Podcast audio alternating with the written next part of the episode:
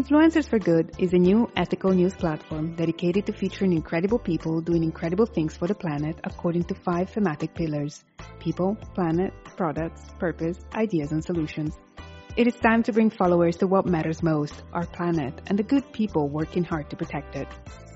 A lot of the people and ideas featured on our platform and podcast don't have millions of followers, but they should. The problem is that they're too busy working really hard and we are here to give them a lift up with your help. So don't forget to follow, subscribe, and share when you like our work. Hello, and welcome back to Influencers for Good.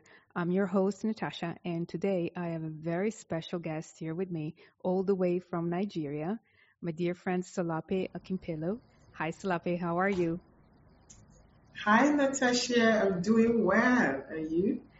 I'm great. Thank you so much for joining um, in this special episode. I am really thrilled to discuss with you um, a bunch of things actually, because you you are a woman of many talents. But actually, before we start and we dive into it, since Influencers for Good is really about people that go the extra mile, that have some sort of life purpose, that do things greater than themselves, not just for financial returns. And I remember when I met you, I was really struck by the story about your name. So you, you your name is Solape, but your actual full name is Omo Solape. Do you mind telling us the story of the meaning of it, please? Thank you so much, Natasha. Hello, everyone. Um, oh my, I'm all emotional now about my name. My name is generally, I'm generally called Sholape Akinpelu, um, but my full name, my full first name is Omo Sholape. It is a Yoruba name from southwest Nigeria. And what it means is that um, it's loosely translated as um, this child makes me complete. In this one, I feel totally complete. All of my quest is complete in this child. So completeness is the resonating word in my name. Going full circle, achieving completeness. Wow. It gave me goosebumps the first time you told me, and it's giving it to me again because name is identity, right? So if we have to go with the true meanings of our names and that establish our identity, that sense of completeness, do you think is has given you some extra umph into the pursuit of all your um, amazing ventures, or or has that come maybe to realization much later in life? Absolutely. Um, I must say that I have a great knack for solving really, really complicated um, problems. Um, I get bored easily with monotonous, expected. I usually thrive where it's so complicated, where it needs a lot of arrangement, where it needs to be solved for, and where, you know, we need to make it come around full circle, you know, to serve people, to serve humanity. So I must say that uh, I live and breathe my name, Omosholape. That's amazing. So you kind of thrive in chaos. So give us a little bit of an intro. So who are you? What do you do? Um, and uh, how do you get there? Because I'm guessing your current ventures were not the starting point. You have a little bit of a, I mean, same field background, but you started somewhere else, and then there was like a moment where you went, haha, no, gotta do something bigger. So give us yes, um, it dates back to my childhood where we all nursed different ambitions at different times. Um, the first ambition I nursed as a child was journalism. I wanted to be a journalist badly. Fast forward into high school, I decided to be a lawyer instead because I felt like it was more elevating. You know, it would just be very nice to be a lawyer.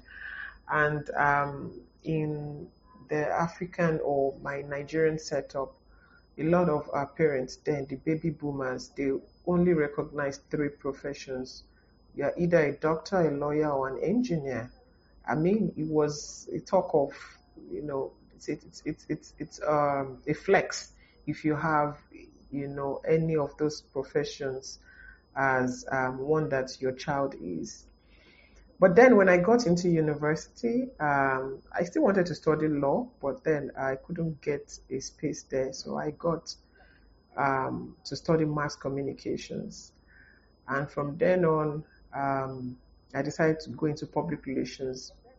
I must tell you that my first love while studying mass communication was advertising because it was creative. I, it was alluring to me and, you know, um, it was fun. But then I was very self-righteous. I said advertisers are liars. I don't want to practice advertising because basically they tell you a product does what it exactly doesn't do, right? so I said I would rather do public relations. And then out of school, I came out and saw an advert, advert for people who could write. I didn't know what the role was. And that was how I just put up for it and realized that it was an audition for an advertising um, academy. And that was how I landed in an advertising academy without, you know, knowing what it was for. I came out of the advertising academy as the best student, landed my first major job an advertising agency. And that was it. That was how I accidentally, you know, landed in advertising, which I loved initially. Um, and then I was into copywriting and strategy. The first agency I worked with, right, um, had briefs of financial institutions. So a lot of the other advertising agencies looked at us in a funny way, like, oh, these are the boring guys with the boring brands, because everyone considered financial institutions, you know, quite boring. And to be honest, there's a limit to how you can do or say around financial institutions compared to, you know, advertising for a game, advertising for a box of cereal advertising for, you know, an event. It was much more fun. But then what that did was it made me really, really curious about why people even generally consider financial brands boring, right? People don't talk with their bank about their banks or their insurance firm, you know, with joy or with excitement, right? So I started digging deeper and wrote one of the best campaigns for Nigerian banks as at then and as I dug deeper, I realized again that there were even deeper issues in financial services itself. That is, a lot of women were not adopting financial services. You know, you take a brief, what you do is running demographics and all of that.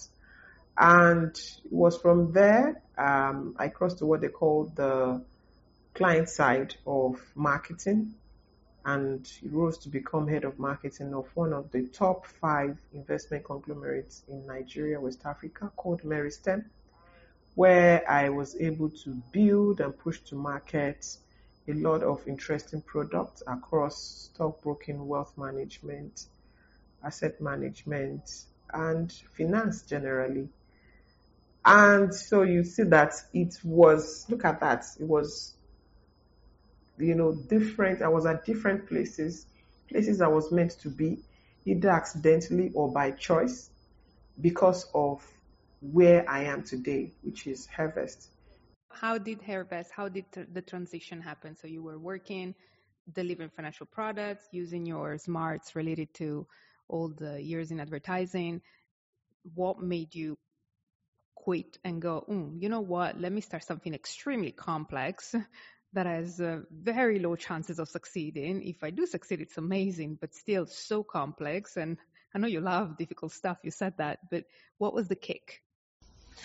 Yeah, so the kick for me was, hey, I remember initially while as head of marketing at the investment firm, what I wanted to do, I wasn't even considering setting out or starting Hervest. I kept pushing for us having products that cater to women, products with gender lens. I moved to a lot of my, you know, um, mentioned to the, the management. Really, really amazing people, but they did not see the need, right? And what I heard at every corner was, hey, you know what? Someone tried doing this and it failed. Women exactly are not ready to make money. And when you concentrate so much on women, you know, it fails. There's no need for this. A lot of women do not have. Okay, let, let, let's let me stop you there. Let's say that like slowly. Women are not ready yet to make money. That was the selling pitch. Yeah, women are ready to make money. Women do not have money. Um, women spend their husband's money. Um, and in, in, in fact, Natasha, there were data that backed this. To say truly, women drive consumerism most consumer purchases, 70% are largely women. But mm-hmm. in many cases too, these women were swiping other people's cards. Right? So when you because we, women buy for the household, they don't buy just for themselves. They buy for the entire family and the extended family. So they are the spenders. Yeah, they buy for the household, but maybe you know in some cases the the, the card is um, the man's card. Yeah. So, you know, while I saw that, it made me even more interested in the problem to say, wait a minute. Firstly, I know that women have money because I have money. I've always been very mindful about my finance from day one. Secondly, if we have the bulk of women and they do not have money in their hands, that means they do not have power. So how can we redistribute capital and make sure that we put more money in more women's hands? So either ways, for the women who have the money and the women who do not have, I'm going to go out there and ensure that we redistribute capital and help women with some with money to make more and help women who do not have to start having. And that's the story of Hervest. So give us the pitch. What is Hervest and what does it do specifically? Hervest basically is an inclusive fintech for women. Inclusive in what way? So it's inclusive because financial institutions, particularly in emerging markets, do not largely serve some sects of the society. By that, I mean people who do not have financial history, people who, you know, uh, probably cannot read, cannot write, are not educated, they live in rural areas. You set up an insurance company, for instance, you want to make money. The first place you head to is you go to the corporates, right. you go to the people that can move the numbers for you, right? And now because typically, like I always say, the face of African poverty is the face, look at it, look at the intervention funds and all of that. What, what comes to mind when you think about it? An African yeah, woman, at times with a child on her back in tattered clothes. It's usually an African woman. What Hervest does is to say that if we can improve quality access and inclusion to these women to financial services as savings, as investment, as credit, we would then have been able to, and that's where the inclusive comes in, strongly include. Are these women that are like financially completely invisible, like they don't have a bank account whatsoever, they can't bank in any lowest form of banking, whether it's through a mobile phone, like they're completely non-existent. These are the women you serve, and you bring them Those are the women. to yeah. And how, how do you bring them on board into um, with your products? I mean, I imagine it's a massive um, leap for someone that, like you said, is probably uneducated, um, maybe can't read or write. Um, how do you bring that, and especially for tech, in rural area? And just to be clear, Hervest only serves at the moment, or I don't know if there are different plans, but focused mostly in Nigeria, correct? At the moment, we are focused um, on the Nigerian market because it's a huge market. So we're looking at deepening before expanding um, to other parts of the continent. Tell us how how do you get them started? How does that work? Okay, so simply put, um, first off, our model is a peer-to-peer one.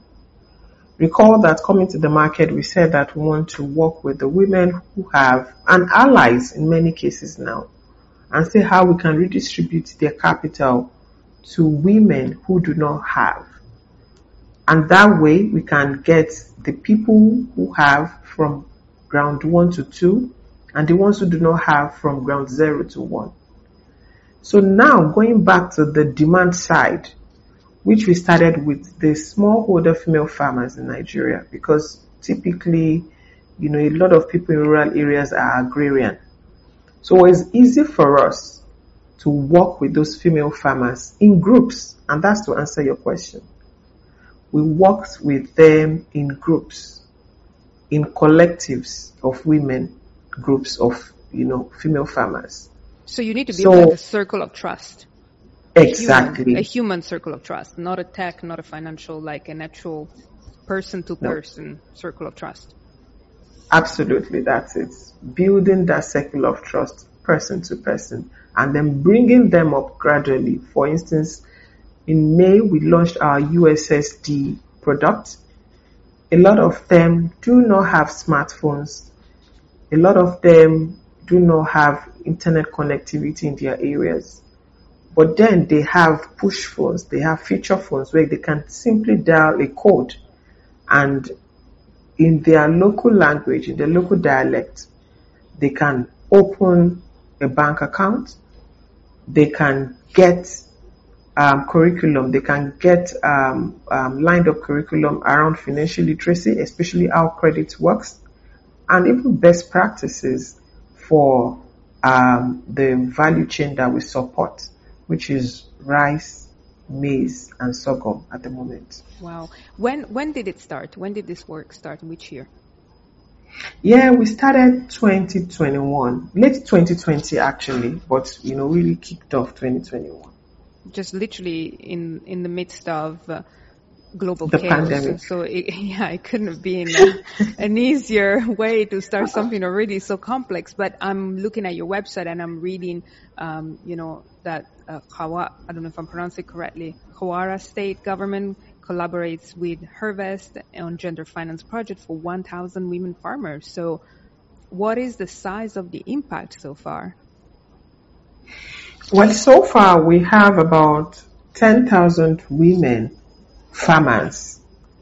And trust who not, me. Who were not banking before and now they're financially visible? Yes, in actual fact, some of them, you know, probably had bank accounts, maybe because they have a daughter or a mm-hmm. son in the city who would send them money. But in terms of them being able to access credit from such, they are, most of the time, they are not um, they do not meet the criteria, they do not even stand a chance to get credit to actually help them. So what we are doing is for the ones that are totally excluded, you know, we start with them in getting them, um, you know, um, economic footprints, digital economic, digital economic footprints.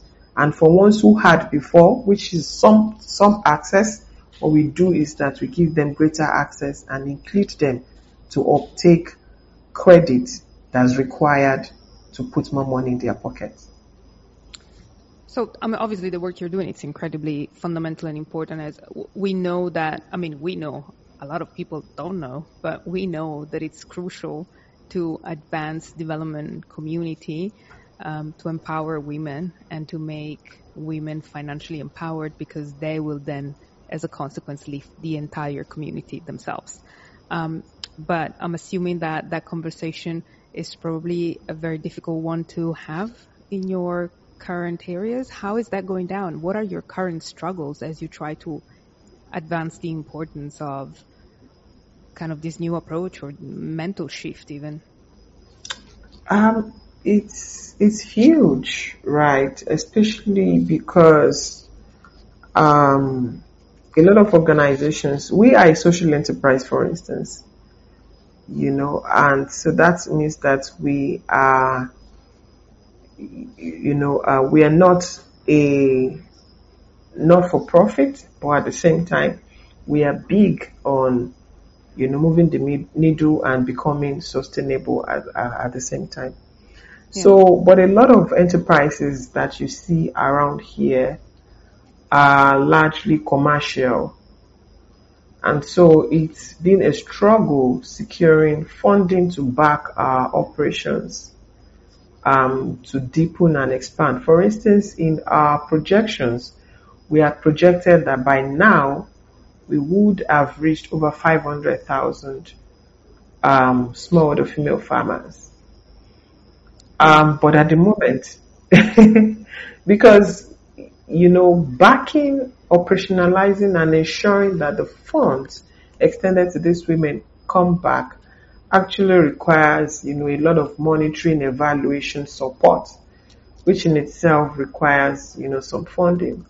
So funding is a critical, you know, challenge in our operations. And we are constantly, you know, it's about the toughest part of running the business, essentially. Because I guess, I mean, you're out in the field a lot. If you have to build this one-on-one peer circle of trust, I'm assuming that mm, your team spends, and yourself, you spend a lot of time out in the field continuously educating, talking, advocating, discussing, trying to change minds, or how does that work? That's it. So typically, we, for instance, you see, um, you saw Kwara State earlier on. Um, we are in two communities in Kwara State. Um, those areas are called um, Umuaro and Adabata. They are towns that are about two to three hours, depending on the type of car you travel with, from the main town, right? And the main town itself is about six hours drive from Lagos, where you know, you have our HQ. Exactly. Mm. So our job. Is um, actually, you know, physically, emotionally, and um, financially demanding. Exactly. right. I know, I know those roads is, is not like the highway. It's not it like six it hours on, an, on a highway. It's six hours on a terrain where you don't know where you're going to find if it rains. Exactly. And then you do another animal crossing. Right, then you do another 2.5 hours and then you're there engaging women whose husbands in some cases feel like, okay, um, are they going to teach you to leave me? What are they about? Some men come to their, with their women to the farm because they are curious. Um, some do not want them to accept the loans, you know, and then you are, we're constantly, you know, advocating. It's a tough job which is why we are constantly looking at how we can also ride on technology to, you know, bridge some of this, which is one of the reasons why we built the USSD in the first place. But it's a tough job, but I strongly believe that we are the right people to do this. So, um, obviously, if you need to be reliant on technology, but you were saying that a lot of these women are not um, empowered with uh, mobiles, so how what what are what kind of ways do you have to to bridge that gap? Is it like looking at initiatives to give them mobiles to be able to bank and connect and network and be in touch or what kind of solutions are you looking at? There are tons of solutions. You just mentioned one of them, giving them mobiles. Um, some of them include giving them market access because you found a female farmer, for instance, um, after the season, after a big harvest, the woman needs to sell those products somewhere competitively. And so some of the things that we've done is to, you know, um, go into partnerships with big corporates where these women can competitively, you know, sell their produce to compared to, you know, having to take it to the market gate suffering a lot of post-harvest losses. Again, in aggregating, volume is critical, volume is key. And what that means is that when we have the strength of numbers, we are able to, you know, negotiate. These women are able to negotiate um, for the, the for greater prices and competitive prices for their produce. So in season, out of season, we need funds to back, you know, the actual act of farm production, um, and the operations, monitoring and evaluation, advocacy, and the many things, um, to ensure that these women are constantly motivated and that they are able to not just generate income for themselves, but for their households and for their immediate communities. Because again, evidently, whatever a woman earns, we've seen it with these women, whatever they earn in any way, 90% more than of it goes back to their homes. So at the end of the day, it's a nation building work through a woman. What has been the success story from launch till date, the, or the biggest shift that you've seen in terms of their acceptance of what you're trying to do? Do you have anything that it's like a goosebump story or a moment of, yeah, now I know we're doing something right and we need to keep going because see, that's what happened that you can share with us? Well, I recall when we, you know, started, and I'll share some videos with you after the conver- this conversation. Um, there's a particular community we went into, and these women had been there as a group for over seven years. Seven years. And they said they'd never had, you know, um, the luxury of getting funded, getting a loan, you know, to go to the field. So they've largely been limited to um, subsistence farming where they do just about a plot. Um, they cultivate just about a plot. And, you know, the first season we worked with them, each woman was aggregating about an income of um, converting it to USD now of about 250 USD, you know, and it was it was you know mind was mind shifting for a lot of them, and that's why you know you see them they keep coming back, they tell their friends, and Yes, I had said that we have impacted over 10,000. On the on, on, on the wait list, we actually have about about 70 to 80,000 women who we do not have the capacity to cater you know, to for and support. yet. Mm. So, yeah. So, so what is the growth vision for this? If you had, you know, Influencers for Good aims to be like a, a lift up place for people like you that are doing these incredible initiatives, ventures, social enterprises, and they need some help and support. And who knows who's listening? If you have a big dream, ask what is it that you need right now to complete your vision, grow a little bit more.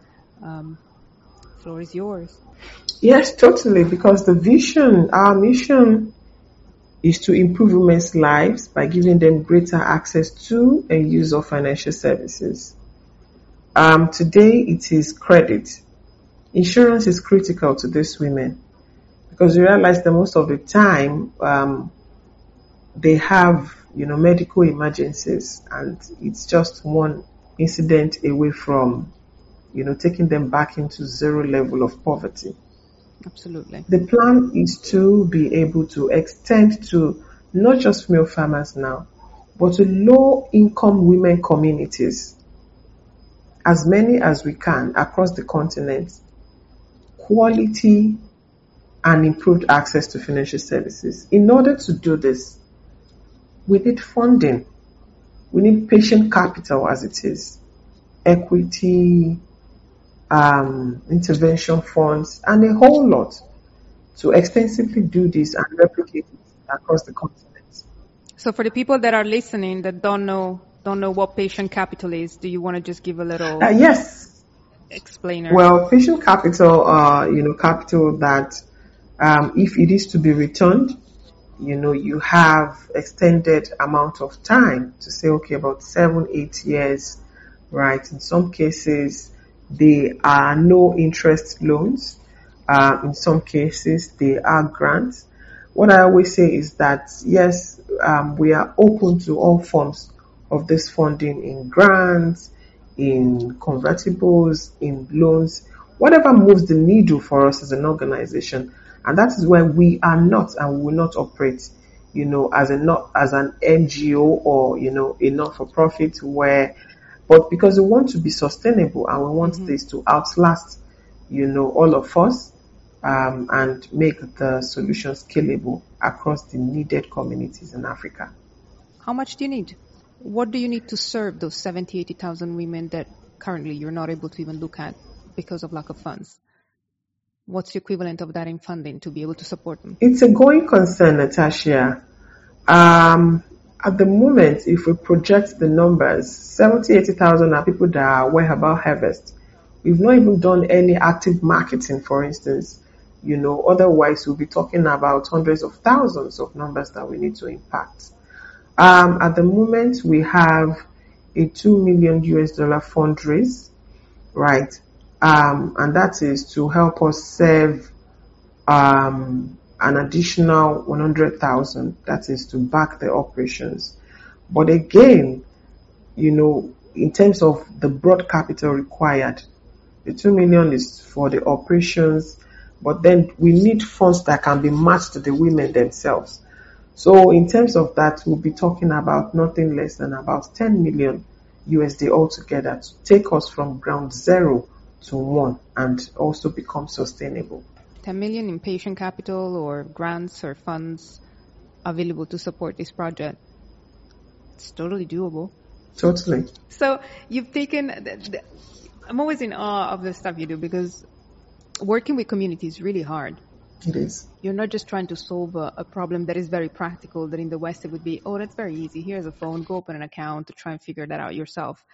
You'll have to go there and you're up against social norms, um, families, men, patriarchy, old school thinking that don't particularly love the idea of women having money because then they can make their own decision without consulting anyone.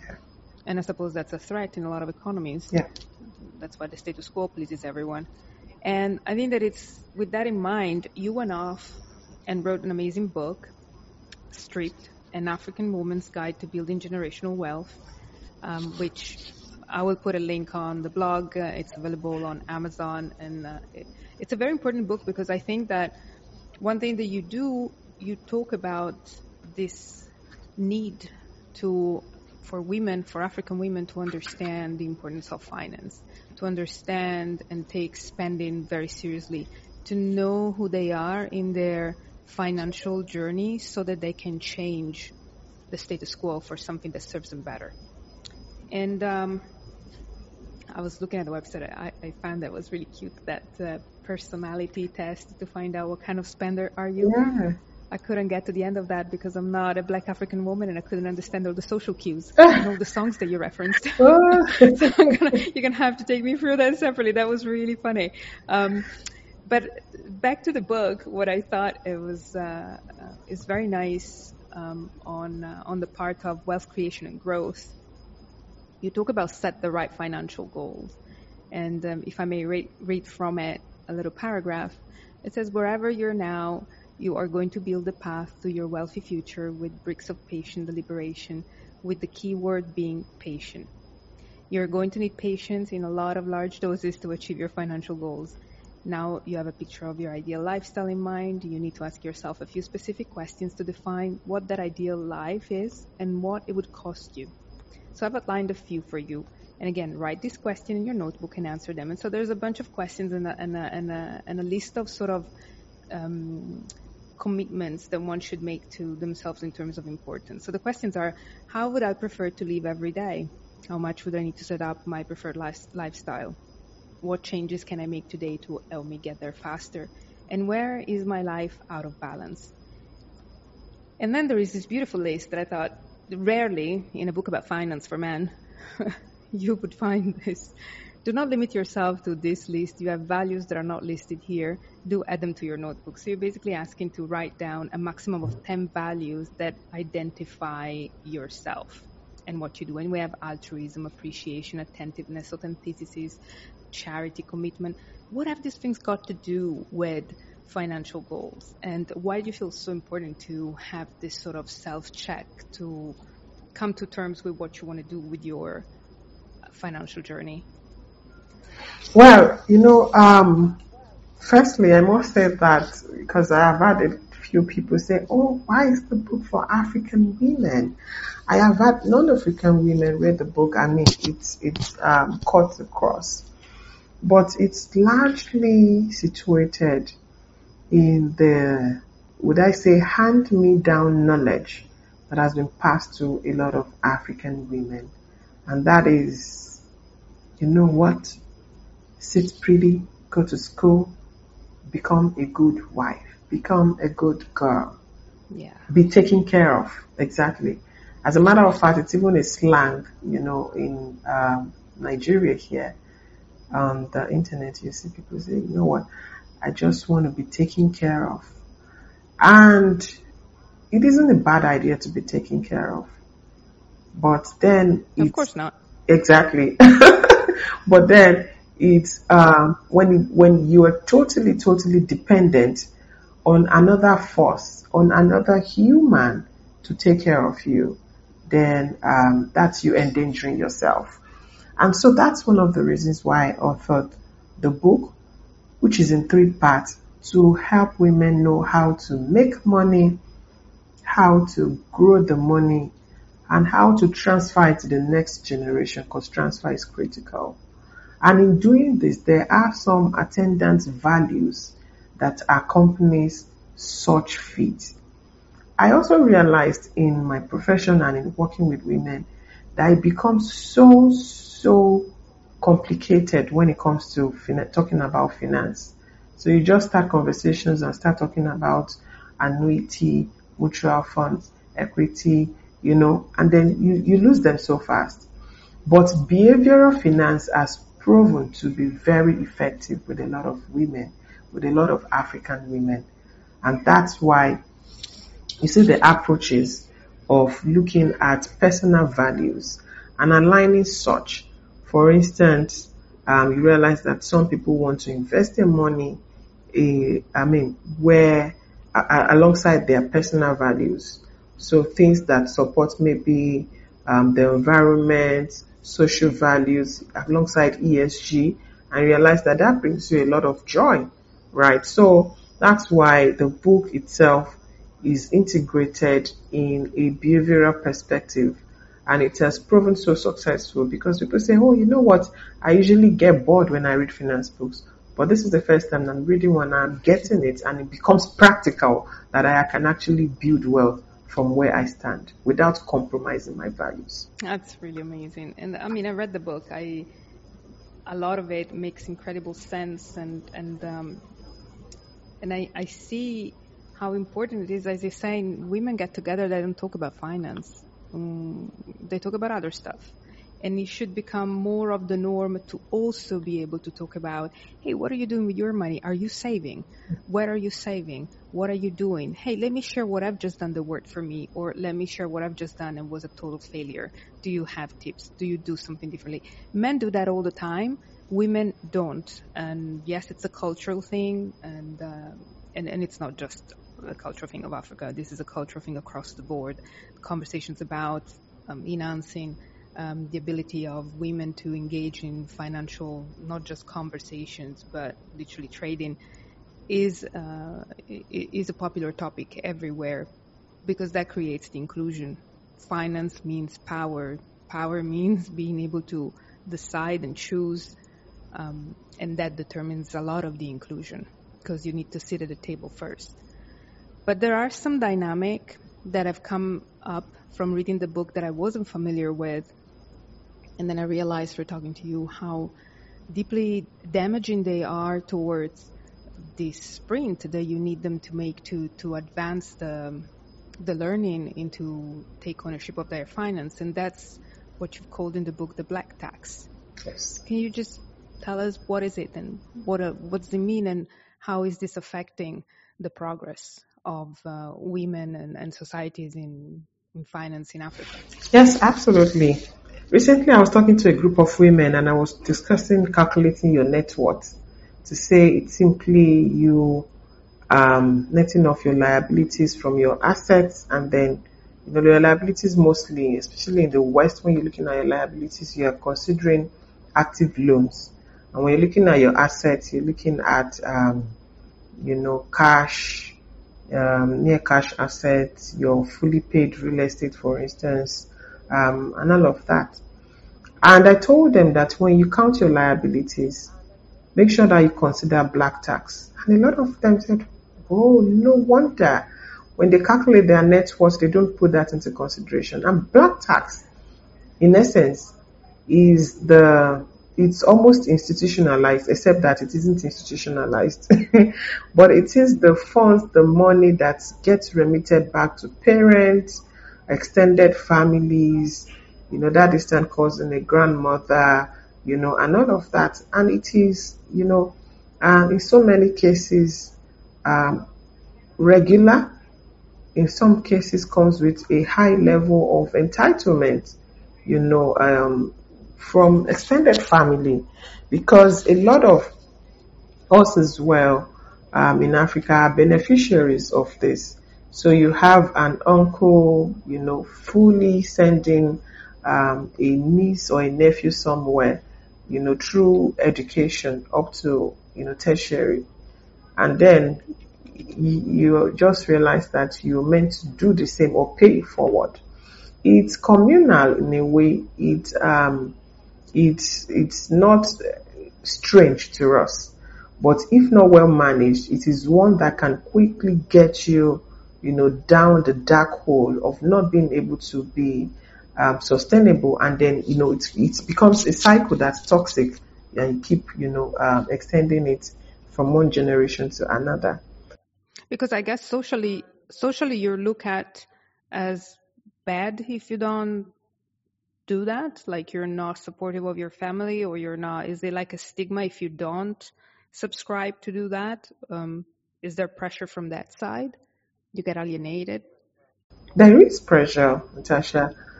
Yeah, there, there is there, there is pressure when you do not do it, and you find it strange that you have some people who start paying forward black tax as soon as they are in tertiary institutions too. It comes with some pressure that um, you know um, in some cases if you turn it around positively, it makes you more driven, more ambitious because you have a large, you know, um, you have this black tax just stacking up right after you right? So um, it's it comes with some pressure. Is it like a percentage? Is it like is, you know you call it black tax because it's like an actual percentage, or is just an indicative amount that someone has an expectation? It's just an indicative amount. I think the the, the phrase itself started from South Africa, you know, to yeah to express what it is is not exactly uh, it's not it's not formalized it's not a particular amount. It's just as simple as oh your grandmother needs a surgery or grandma needs to do uh, a 70th birthday for instance and this is the amount required. And you know you are expected to bring this percent of this this percent of this that percent of that. Or some person just calling you to say oh i have to i have an emergency. It could be health it could be something and you are binded, you know, to actually help at that time. And everybody has to chip in. Yeah. Mm-hmm. Is this? Do you think that this is something that is um, sort of stopping or deterring the rural women from engaging into making money because then they feel like they're not really making it for themselves and they see it maybe as an extra effort um, that that wouldn't necessarily add to their empowerment? the not? black tax exactly doesn't affect just the, the, the rural women. Um, as a matter of fact, you know, from my observation, it affects people who are, you know, um, perceived to have some um, higher level of affluence or influence or, you know, wealth in the society. But um, because it is, like I said, it is ingrained in the culture. Even a rural woman who is struggling is still you know, being asked by um, an uncle's wife and a, cousin somewhere, you know, for for um, some funds for whatever reason it is. Another one I made up, which I also published alongside my book, is what I call Ada Ada tax. Ada is a name for the first daughter, you know, um, in the eastern part of the country, um, Igbos generally and um, you realize that the pressure on first daughters usually is a lot from an emotional perspective and a financial perspective as well. Um, while they are younger, they are the ones who have to spend their time looking after younger ones. Um, when they are um, uh, at the, the their mid career or so, their parents are aging, and um, here you have parents probably living with them, and then they are there again, emotionally and financially catering, you know, to aging parents. This in itself puts a lot of pressure, you know, on their finances, on their time, which, you know, we also know that time is money. If you don't have enough time to convert into value, value into money, it limits your growth, limits, you know, how much you can create wealth. So these are some challenges that we just need to be well aware of, just so we cannot exactly discard them, right? But then it guides us yeah. and makes us, you know, what you are aware of, you can better manage, right? Yeah. Absolutely. So Stripped is the first step. You written the book. What's next? Will you start doing some educational videos, tools, podcasts to extend the, the lessons from the book? Is that in the plan? Um, how are you looking to make more impact through that part? You know, I'm actually um, humbled and honored at the same time to see the acceptance of Stripped An African Woman's Guide to Building Generational Wealth across the continent um, and even globally. You know, this the last time I was in Marrakesh, Morocco uh, for an event and I saw Stripped being read by a Portuguese lady and it was beautifully recommended by my amazing Italian friend. right. So you know it's it's amazing you know from south africa you know on amazon i get see sales from south africa canada different parts of the continent and it's beautiful to see and you know so we're looking at how we can take the gospel of this you know um, yes into other forms of of, yeah, of narrative that's amazing Solape, thank you so much for being with us today. I know you need to run and our time is almost up. I just want to ask the last, last question, which is, um, what's next now, short term? What do you want to see happening in the next six months? What's your big achievement that you need to hit? Um, how can anybody help you? Natasha, we have over 100 million women in Nigeria alone. About 98% wow. of those women have never had access to credit before. That's about 98 million women. What next is how we can lift these barriers. Institutional, systemic, cultural.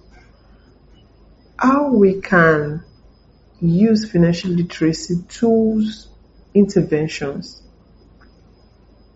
to create greater access for these women to access the financial services they require to live better, to live a wholesome life, take it back home to their children, yeah. earn better, and build stronger communities and economies. That's the plan. That's what's next. That's why I wake up every day and say, okay, so what do we do today to move the needle faster? You you definitely got yourself a goal greater than yourself, and for many, many decades to come, you're gonna be busy, busy, busy, busy. And I hope that, to have you back on Influencers for Good in a few more months with some amazing news of progress. And whatever so. we can do, let us know. And uh, I certainly hope to come and be able to visit and see on the ground all this beautiful work that you're doing with these women and communities. I can't wait. Come, come, come, come. Nigeria is beautiful. Thank you so much, Solape. Thank you, Natasha. Thank, Thank you. you. Thank you for listening to the Influencers for Good podcast. I hope you have enjoyed this episode. If so, don't forget to like and subscribe. Also, check our news platform influencersforgood.blog for more content about our guests or to collaborate with us.